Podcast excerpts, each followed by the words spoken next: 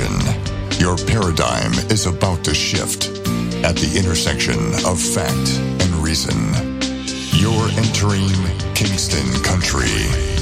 I'm Dan Kingston, and you're listening to the Dan Kingston Podcast. Well, you're being spoon fed a haystack full of bullshit with this whole Syria Turkey nonsense when they're saying the conventional wisdom is that Trump is abandoning the Kurds and we're just giving them over to Syria, we're giving them over to Turkey, we're giving them over to Russia.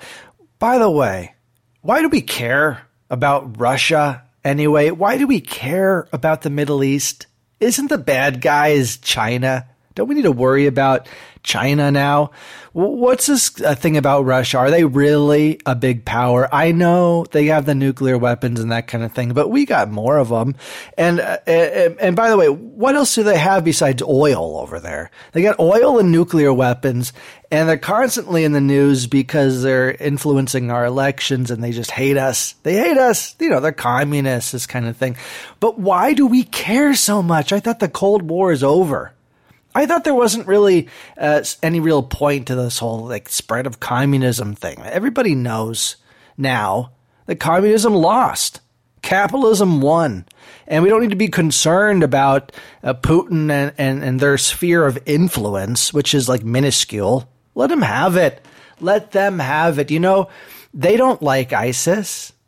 Do you think anybody over there likes the terrorists? So why do we got to fight the terrorists over in their backyard when they're going to do it themselves? You say, "Oh, the Kurds! Oh, we're giving up the Kurds. We're abandoning the Kurds." You even have this uh, narrative that Trump allowed this to happen. He greenlit it to happen, and you have the Congress, you have the uh, voting to condemn. They're condemning Trump for withdrawing the troops. Well, it's a bunch of, uh, like I say, a haystack full of bullshit because today a letter came out from the president to Erdogan. It was dated October 9th. And this has been confirmed as official, the real deal. And Trump in it is saying this is just days after Erdogan has uh, invaded, okay, to set the context. And he's now going further than anybody thought.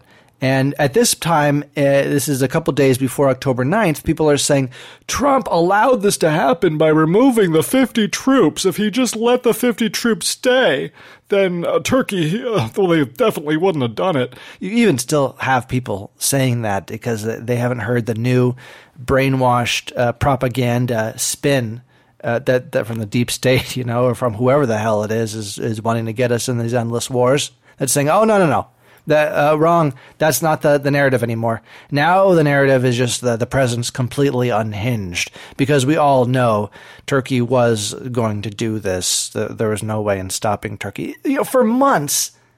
Erdogan has been threatening to do this. And, and this letter, dated October 9th, just shows that Trump was not greenlighting any Turkey invasion. Quite the opposite. In this letter, Trump threatens to destroy the Turkish economy. He says, I don't want to be responsible for destroying the Turkish economy. This is a letter dated October 9th from Trump to President Erdogan, just days after the incursion.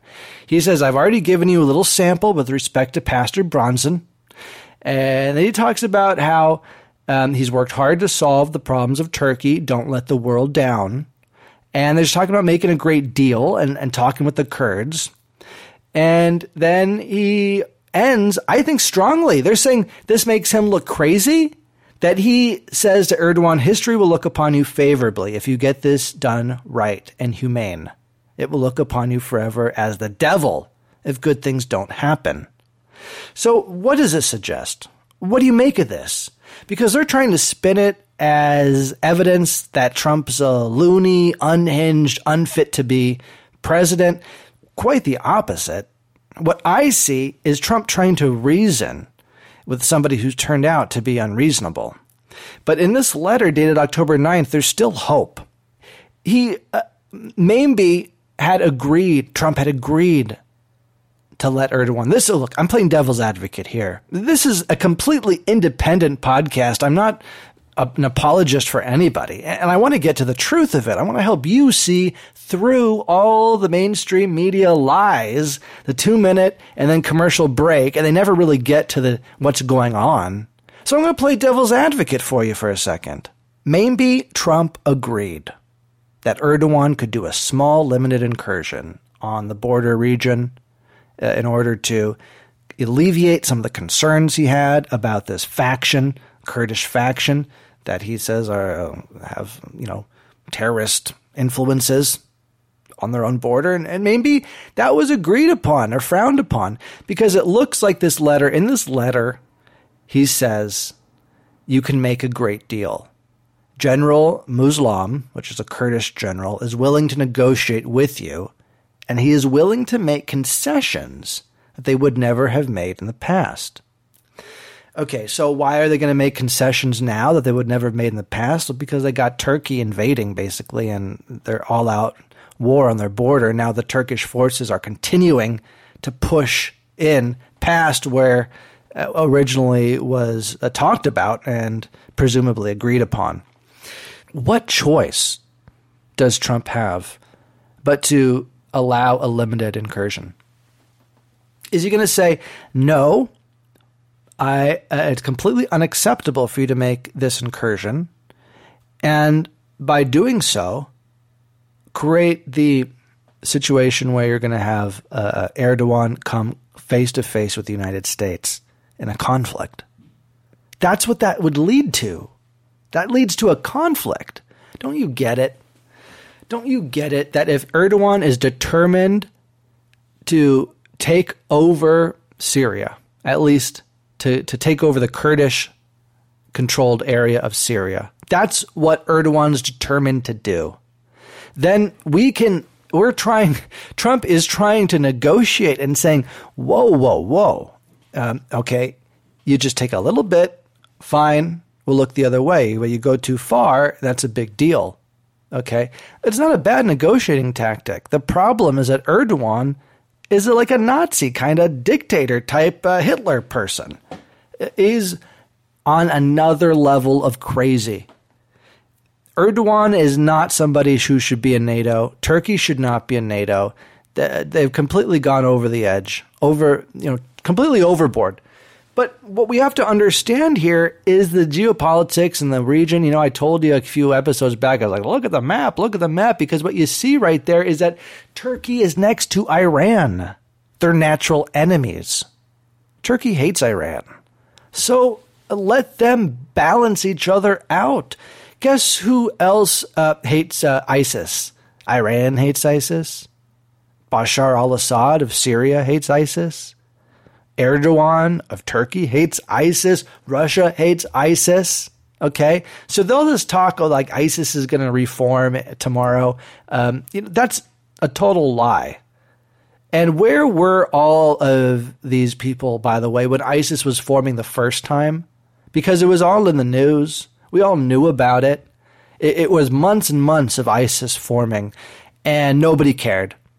Nobody cared do you remember this was under Barack Obama? This was Barack Obama's biggest mistake was allowing ISIS to form in the first place. Okay? So why aren't they going to form again is because you don't have uh, the uh, conditions right now. You don't have a vacuum of power anymore. You have Russia coming in to fill the vacuum of power. That's why we're leaving.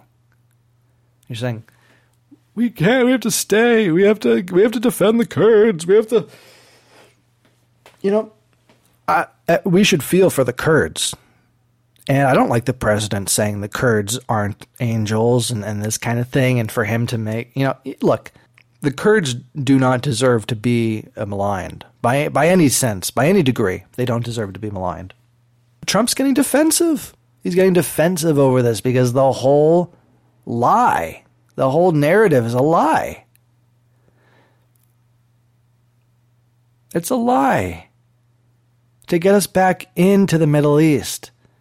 Syria is right next to Iran. They want the war with Iran, the axis of evil, Iraq, Iran, North Korea. This is an excuse to put more troops on the border area over there. To get uh, into another civil war in order to just you know create a military base, to create some more military bases in that part of the region, to counteract Russia. You just don't even think about it anymore. It's like this is the geopolitics. this is what we do. This is our strategy. This is our um, you know, and people have the audacity to question whether the president of the United States has the authority to change the foreign policy of the United States. Of course, He's president of the United States. That's what he does. He's elected. It's the people. The people are controlling the foreign policy. That's better than the institutions that are just monolithic and just do it without thinking. And they, they go on their robotic, uh, you know, uh, constant war, endless war, military bases, Russia bad? There's a new paradigm and that has nothing to do with uh, our place in the Middle East. It's changing. I'm sorry. For all the people that had a lot of money at stake for us to stay in the Middle East for these endless wars, it's changing now. The, and it's changing very slowly, by the way. We still have troops all the way. It's not like we're bringing the troops home. Yeah, Trump's saying we're bringing the troops home. We're not bringing any troops home. What we're to, what we're doing is we're preventing another Iraq. We're preventing another Iran. Because if Nancy Pelosi was in charge right now, I guarantee you if the Democrats were in charge, we'd send 50,000 troops right now into Syria.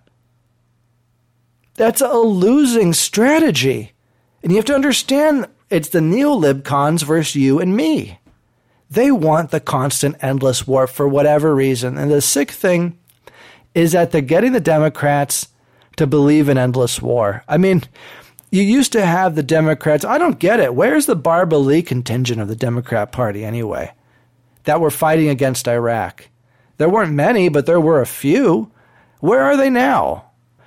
If, if you're a Democrat listening, because I'm an independent and I have Democrats listening and Republicans listening, let me ask you how did they convince you that this was a good idea um, to send more troops in or that uh, we should be in the middle of a Middle Eastern civil war. Is it because of the ISIS thing? They've convinced you ISIS is going to come back? I, I thought that the foreign terrorism wasn't a real threat. I thought that it was just the white guys were the threat. Remember? Oh, now, now the terrorists are a threat from Syria. ISIS is a threat now. Look, the, the, the people that escape from those camps, they're mostly women and children, okay? They shouldn't have even been in those refugee camps anyways. A horrible, horrible situation uh, they're in. They're refugee camps or prison camps or I don't know, but they're not telling you that part of it. That they're women and children mostly that were in these camps are the family members of ISIS that escaped. So all of this is shadows and lies and and in, during the debates it's just completely it's just sick. The Democrat debates, did you watch those last night? Warren getting hit from every side. She was really quite flustered. Elizabeth Warren, you know, couldn't defend Medicare. Sanders was defending Medicare better than she did. A Klobuchar hates Warren, my God. And she was just getting an exchange after exchange with Warren. You'd think that uh, uh, Klobuchar is about to get a hard on going at Warren this hard uh, you know, she's going to drop out. Klobuchar will. It's just an embarrassing thing, and, and you, you, get the sense that she thinks that she's winning and doing so good. It's it's an embarrassment. It, it's hard to watch Klobuchar. What do you think? Who likes Klobuchar anyway? Like, who is the Klobuchar contingent that's keeping her in the race? Uh, she is, I guess. She's doing it herself. But Yang, um, I thought actually had some courage. She spoke up uh, against Sanders. They're talking about. Um, it's unrealistic, you know, these these Sanders proposals, and it, it looked to me like a battle of the populists, which Americans want a populist president. You look at all of our presidents, really, are populists. Uh, that's the way that they win. You know, what do you want to grab a beer with the president? The guy or gal you want to grab a beer with is the guy or gal that's going to be president. That's how it works. And it's not Klobuchar, and I don't think it's twitchy Warren. And, you know, they're all up there talking about how we need to stay in Syria. Warren says we have to stay in the Middle East longer so we can get out in a smart way. Well, I'd say we're getting up to 20 years is too long. And then you have Gabbard versus Buttigieg, and Buttigieg is saying how we need to stay in, you know, stay in longer. He's agreeing with Warren. Meanwhile, Gabbard's speaking the truth, speaking the deep state military industrial complex truth. And for that, Buttigieg has no real response. He starts turning red. I'm with my wife and we're watching it together. I'm saying, he's blushing. And she's like, my wife's, yeah, he's turning red. Buttigieg turning red. You know, you can't defend it. I know these sound bites say eh, they look good, like, oh, Trump allowed it. I know it feels good emotionally if you're a, lefty, a far leftist. Oh, it's Trump's fault. All of it is Trump's fault. Erdogan is a Hitler type. He's a dictator. He's a bad guy. Turkey's a bad guy. They got to get kicked out of NATO. That's not our fault. We didn't cause him. We didn't create that monster. Like I read you the letter that Trump wrote to er- Erdogan. So you get you get what's going on now. You get what's going on. Blaming Trump for the situation in Syria is not going to fool anyone.